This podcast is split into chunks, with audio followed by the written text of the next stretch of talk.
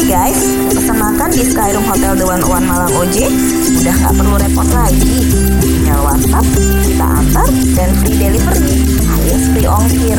Ada macam-macam pizza, pisang goreng renyes, singkong Thailand, sampai macam-macam kopi yang udah pasti rasanya enak banget. So, tunggu apa lagi? Order sekarang ya. Hotel The One Malang OJ, smart, stylish, and experience.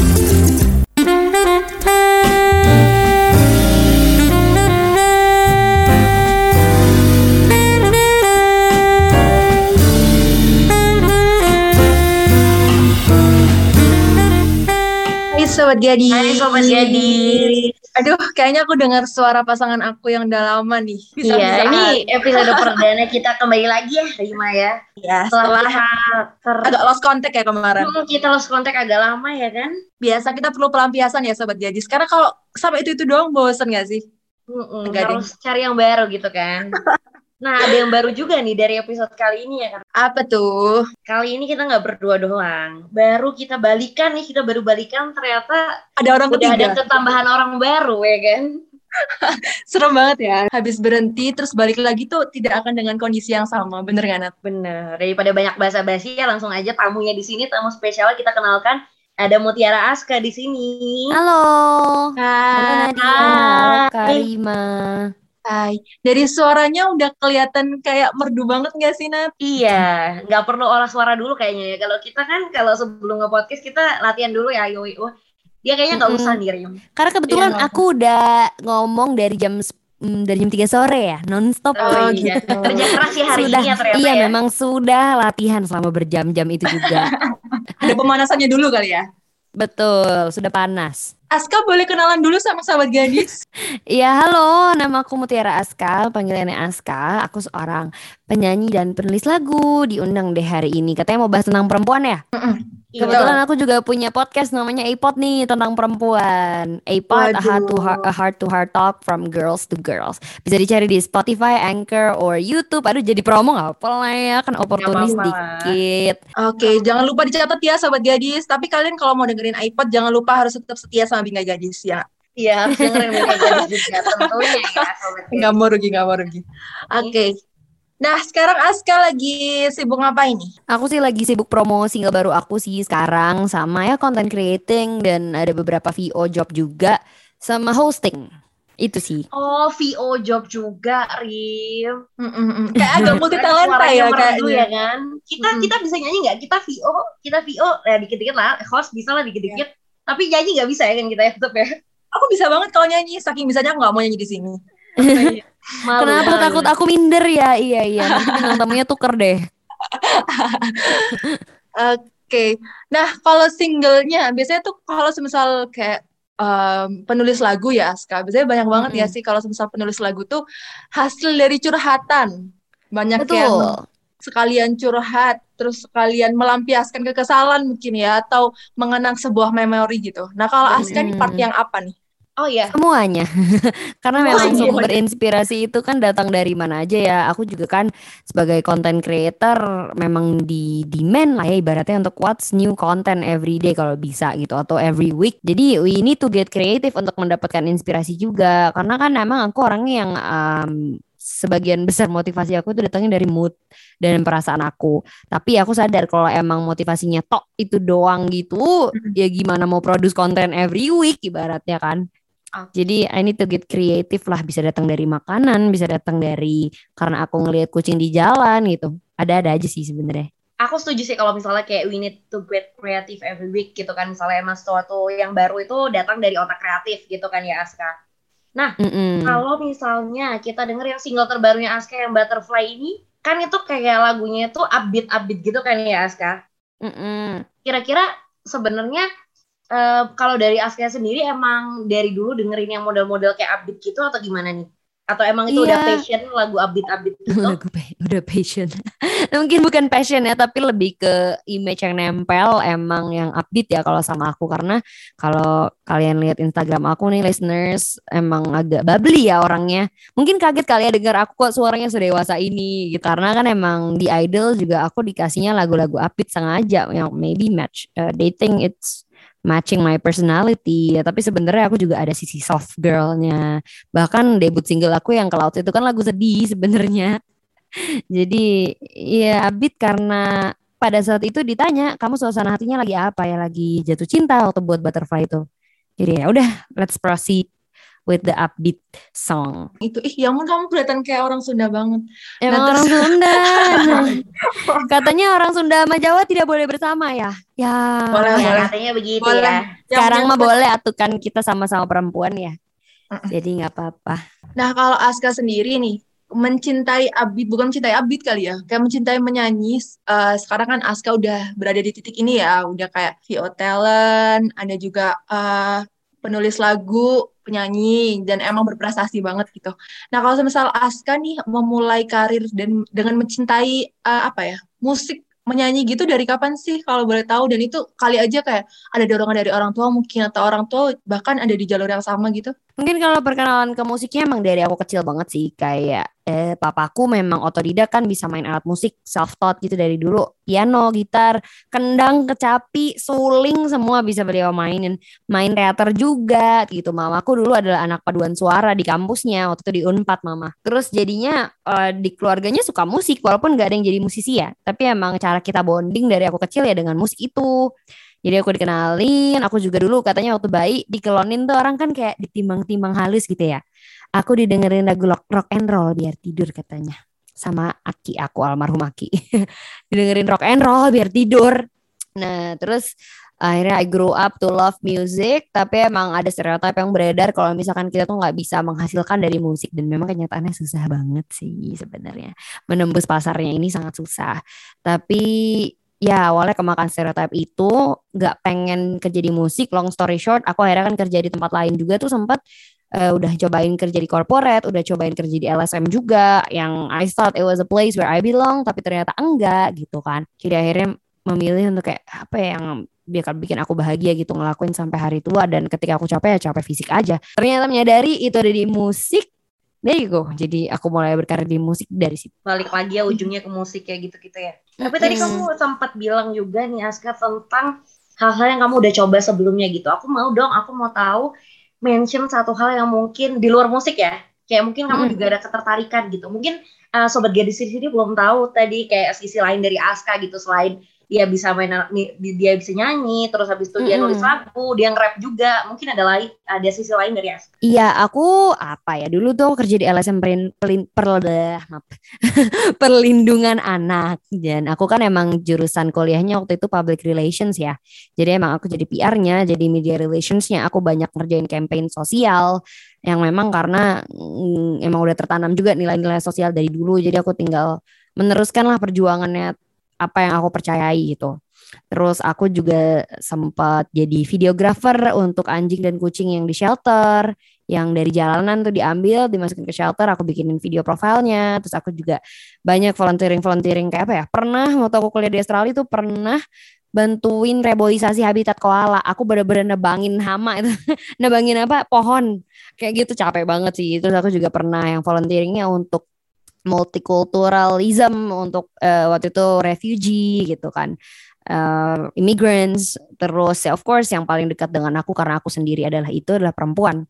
Aku juga pernah jadi ambasadornya One Girl itu organisasi gitu atau aku di Australia. Dia fokusnya ke fundraising untuk pendidikan perempuan di Uganda dan Sierra Leone Afrika. Waktu itu juga sempat. Dan ya kalau untuk sampai sekarang ya sih ya tentang perempuan self love mental health itu masih sangat dekat dengan aku. Dan aku menjadi aktivisnya ya tetap aktivis ya in a way dulu kan emang dalam mewakili organisasi gitu. Nah sekarang lebih ke personalnya lewat karya. Itu sih sebenarnya emang pengen semua aspek di hidup aku yang aku kerjakan itu berkesinambungan kayak nyambung di karya aku aku bisa suarakan uh, social concern aku begitupun sebaliknya. Tadi kamu juga menyenggol tentang perempuan-perempuan. Itu mungkin ada di podcast kamu juga ya? Mm-mm, mm-mm. Aska, kira-kira kamu suka bahas tentang apa sih Aska?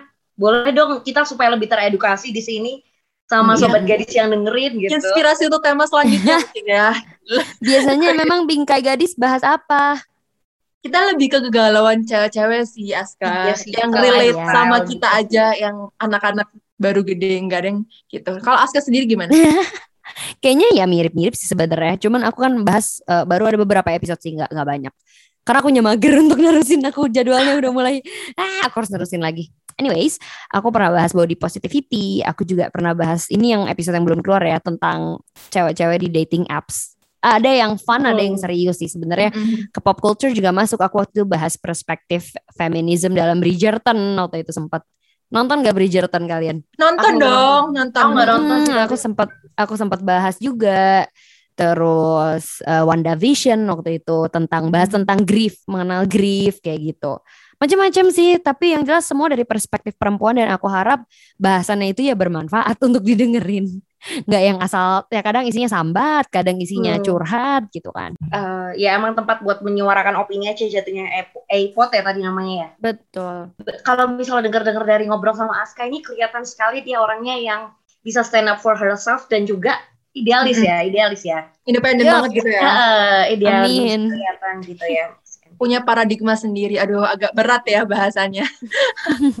nah, kalau Aska sendiri, boleh dong diceritain satu lagu gitu. Tadi kan udah sempat kita bahas ya, kalau semisal Aska nulis lagu tuh, semuanya tuh tentang kayak eh, mengenang memori, kegelisahan, dan segala macam kegalauan gitu. Nah, boleh dong diceritain satu lagu gitu yang menurut Aska itu memorinya paling ngena banget di Aska nih. Kayak, eh, ini bener-bener cerita aku banget. Itu yang mana? Semuanya sih sebenarnya aku nggak bisa milih karena semuanya ada di momen Aska pada tahun 2019, Aska tahun 2021 gitu kan. Eh, tapi yang mungkin aku sering bawa kalau emang kita bahas tentang isu sosial dan yang menguatkan ya menurut aku lagu yang paling menguatkan di antara tiga itu yang breathtaking.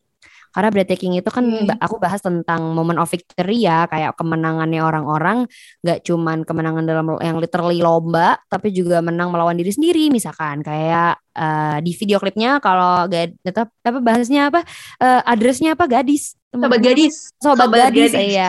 Mungkin sobat gadis mau lihat ya di YouTube ada Breathtaking by Mutiara Aska. Itu aku ngangkat lima cerita teman aku sendiri.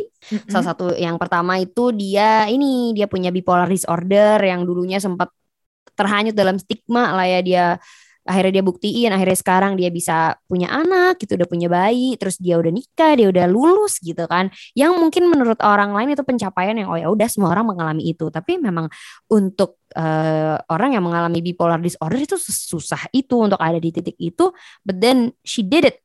Iya it's a she.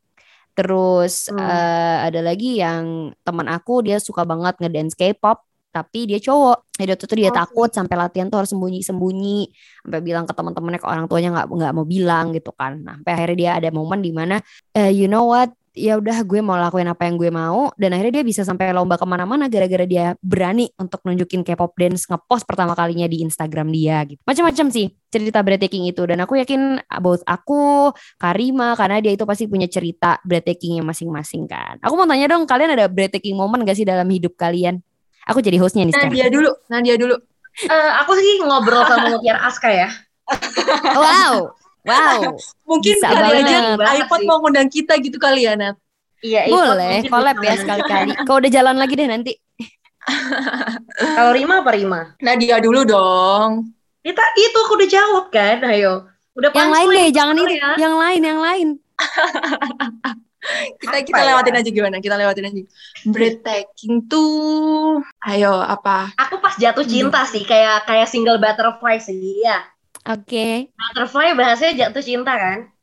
Mm-mm. Jadi aku pas itu sih, itu rasanya kayak, hmm, itu kan bikin breathtaking banget kan somehow. Itu Mm-mm. bisa bikin kita sekejap bisa menjadi orang lain untuk mencari eh, apa namanya mencari perhatian dari orang yang kita suka, yang kita, ya pokoknya itu jadi kayak pleasure tersendiri sih menurut aku kalau misalnya kita Mm-mm. jatuh cinta itu. kalau Karima Aku kayaknya kalau masalah cinta enggak sih. Kayak lebih ke pernah sih ada satu momen yang kayak eh, banyak mungkin ya kalau semisal an- seorang anak tuh biasanya harus eh, nurutin kali ya kayak apa maunya orang tua gitu. Even itu tuh kadang berkebalikan gitu ya sama maunya kita gitu. Itu eh, pernah sempat sih waktu SMA banget dan ini udah sobat gadis pasti udah pada tahu semua karena udah pernah kita bahas Hmm. dulu ya Nat di, di podcast kita sebelumnya.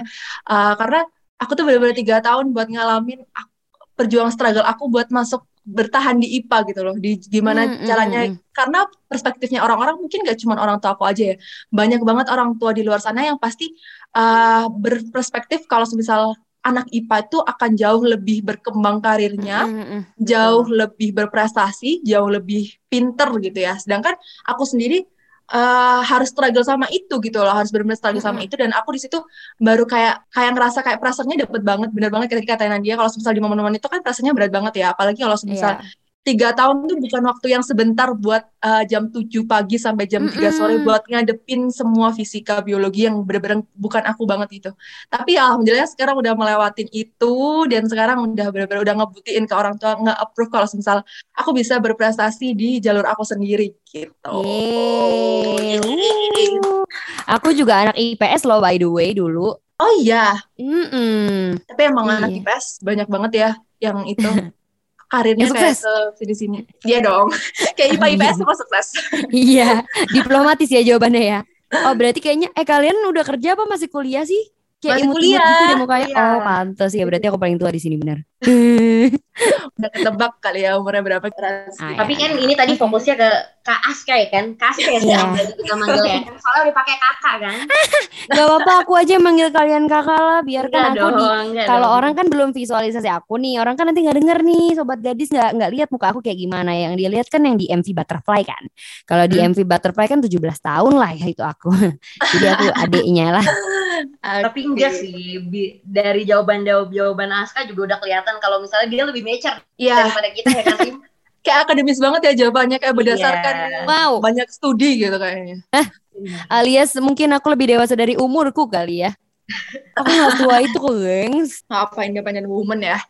Mm-mm. Oke, tadi kita sudah kita sempet sempet MV MV butterfly butterfly. Boleh dong Aska diceritain butterfly terus dikasih kutipan sedikit nih. Gimana sih sebenarnya lagu butterfly itu? Mm-mm. Mungkin itu ya tadi eh, emang aku sempat dengar dari karena dia karena dia lagi dari Nadia juga bilang kalau apa justru dia adalah suk bat- bapak breathtaking momennya pas jatuh cinta dan jadi orang lain gitu gitu nggak kan Iya, mungkin aku kan kita kadang-kadang bisa buat fulfill ekspektasi kan kadang-kadang yang malah kita bisa jadi keluar dari zona nyaman atau kita nyobain hal baru karena kita jatuh cinta soalnya mm-mm. emang ada aja gitu kayak itu menjadi form buat kita expression eh, cara kita dalam jatuh cinta gitu kalau Aska Mm, gimana? mm, mm, mm, mm. Aku kebalikan banget sama Nadia sebenarnya. Kayak selama ini aku udah mencoba metode itu yang aku kehilangan diri aku sendiri dalam satu hubungan karena aku apa ya kayak ibaratnya mau meeting their expectation ya, my partner's expectation gitu. Aku udah sama beberapa orang yang benar-benar beda juga. Aku juga pernah sama yang ibaratnya beda agama, beda kultur, beda negara, beda kebangsaan, semua beda. Jadi benar aku kebayang susahnya menengahi itu kan. Kayak dua hal yang sebenarnya sangat-sangat berbeda. Dan aku capek untuk menjadi orang lain. Ya bener aja hubungannya nggak ada yang beres dan akhirnya sakit-sakit hati mulu. Karena aku ini I'm not belittling your argument. Aku benar-benar nggak mau ngeinvalidasi semua yang kalian semua rasain. Karena kan emang cara orang again kata Nadia beda-beda ya. Tapi ini aku kan memang punya pengalaman buruk dengan aku yang tidak menjadi diri aku sendiri. Justru aku nggak bebas banget nih dalam hubungan. Aku harus pura-pura dan i- ujungnya aku kehilangan diri sendiri. Aku siapa? Aku di mana ibaratnya. Sampai ada momen di mana aku fragile banget aku lagi rapuh banget yang aku kira kebahagiaan kebahagiaan aku itu cuman bisa digapai lagi kalau aku punya partner. Karena waktu itu sempat ini aku agak curhat ya. Orangnya gitu deh. Aduh disentul disentil dikit tuh curhat gitu aku tuh. Kita juga kayak gitu kok. Iya.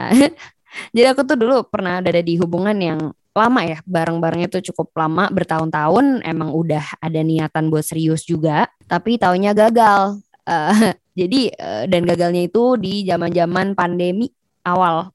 Jadi udah LDRan, gagal ya hubungan yang biasanya aku punya orang ini gitu di hari-harinya aku, di hatinya aku, di kehidupannya aku, dia hilang. Bener-bener ya sudah sudah menjadi back to stranger, back to square, one. Jadi ibaratnya hati aku tuh ada lubang yang gede banget. Sampai aku nggak tahu harus apa nih buat nutup rasa sakitnya. Karena aneh banget rasanya nggak ada dia. Ya aku ya Jadinya, makanya kehilangan uh, kan. Mm-mm, jadi aku nyari. kebahagiaan jadinya tergantung ke dia kan soalnya kalau Mm-mm, mm-mm. Jadi aku nyari Dia banget nih yang bisa Betul. yang bisa nutupin lubang dari dia tuh siapa gitu. Aku cari-cari, aku gantungin diri aku sama orang lain. Ya ternyata nggak ada gitu. Eventually aku malah makin hancur karena lubang yang ini tidak terbantu, tidak tertutup, malah dilebarin lagi sama orang-orang ini gitu kan. Karena akunya mungkin belum siap. sampai akhirnya ada momen di mana aku memutuskan gak boleh gini terus kebahagiaan harus aku dulu yang cari nanti kalau misalkan aku radiates good energy pasti aku bakal attract orang-orang yang punya good energy juga gitu kan ya udah setelah itu kejadian gak lama emang aku dikirim sama Tuhan orang dari masa lalu aku si sosok butterfly ini. Dia balik lagi. Dia tuh tadinya teman aku zaman mahasiswa baru. Di 2014 oke ketahuan umur gua kan. Di 2014 kita kenal pertama kali. Hmm, iya kenal pertama kali di 2014 tapi eh, cuman selewat doang. Terus tiba-tiba nggak nggak kontakan sama sekali. Nggak followan di sosmed juga. Tapi di 2021 ya 2021 awal dibalikin ke hidup aku dia. Gimana pun caranya itulah. Lucu aja dan justru pertama kalinya sama dia adalah aku yang nggak mesti jadi orang lain. Dan dia selalu bilang kayak tadi mungkin teman-teman udah sempat denger juga di podcast sebelumnya. Kalau dia tuh selalu bilang dia paling takut kalau aku kehilangan diri aku. Jadi orang yang uh, di of butterfly betul. Yang di butterfly ini adalah orang yang benar-benar bisa menerima aku dan justru aku bisa 100% jadi diri aku sendiri tanpa takut hubungan yang dewasa dan stabil. Gitu. Oke, siapa pun itu, kamu berhasil bikin Aska jauh lebih dewasa ya, benar-benar. Membentuk menemukan Aska dirinya ya, sendiri. Mm-mm. Wow ya kurang lebih begitulah. Ini orangnya Iya. kalau nanti denger itu GR mampus sih. Tapi aku senang sih kayak eh, Aska bisa stated juga yang kayak eh, kalau misalnya kita bringing good energy ke orang-orang pasti orang-orang juga jatuhnya gitu ke kita juga kan. Mm-mm, Sama mm, kayak apa? You are the company you keep gitu Mm-mm. gitu. Itu yang tadi Aska udah sebutin gitu. Tapi daripada kita dari tadi bahas-bahas tentang singlenya kan, nggak afdol kalau nggak ngapain Rim kalau kita Gak dengerin suaranya langsung nih. Aduh betul. Iya iya iya iya. Aduh, aduh, Boleh aduh. dong, mungkin line favoritnya Aska gitu. Yang kayak nulisnya Lagu yang pakai mana nih? Butterfly Butterfly dong. Ah, butterfly iya Oh, karena saya lagi soalnya. promo butterfly ya. Iya iya. Ini aja refnya aja deh. Boleh. Boleh. Kamu jadikan aku ratu dalam hidupmu setiap waktu ku ingat kamu. Kamu jadikan aku candu dalam hatimu. Tak pernah ku kira dan kuduga You're my butterfly Udah Yuk, Yeay. keren banget. Terakhir, eh, bisa didengerin di mana aja nih Aska? Yes, bisa banget dengerin Butterfly di iTunes, Apple Music, Spotify, Joox, Deezer, semuanya lah ya. Di YouTube juga udah ada. Di YouTube yang Mutiara Aska, cari aja Mutiara Aska Butterfly dan jangan lupa juga di request di radio-radio di kota kalian. Jangan juga, Oke. jangan lupa juga buat dengerin podcastnya Aska di mana? Oh iya, belum lupa punya podcast di YouTube aku dan Spotify. Cari aja Mutiara Aska A-Pot, a heart to heart talk from girls to girls. Oke. Oke. Jangan lupa dicatat ya Sobat Gadis. Sehat selalu buat Aska, sukses selalu. Thank Iya, you, you thank too Nadia dan Thank you Rima. buat Aska.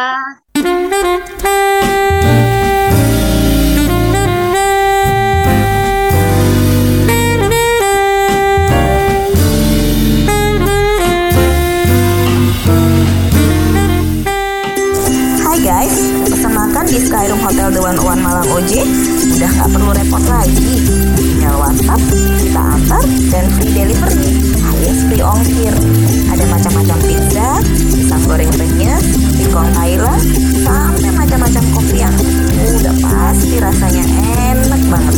So, tunggu apa lagi? Order sekarang ya. Hotel Dewan Owan Malang OJ, Smart, Stylish, and Experience.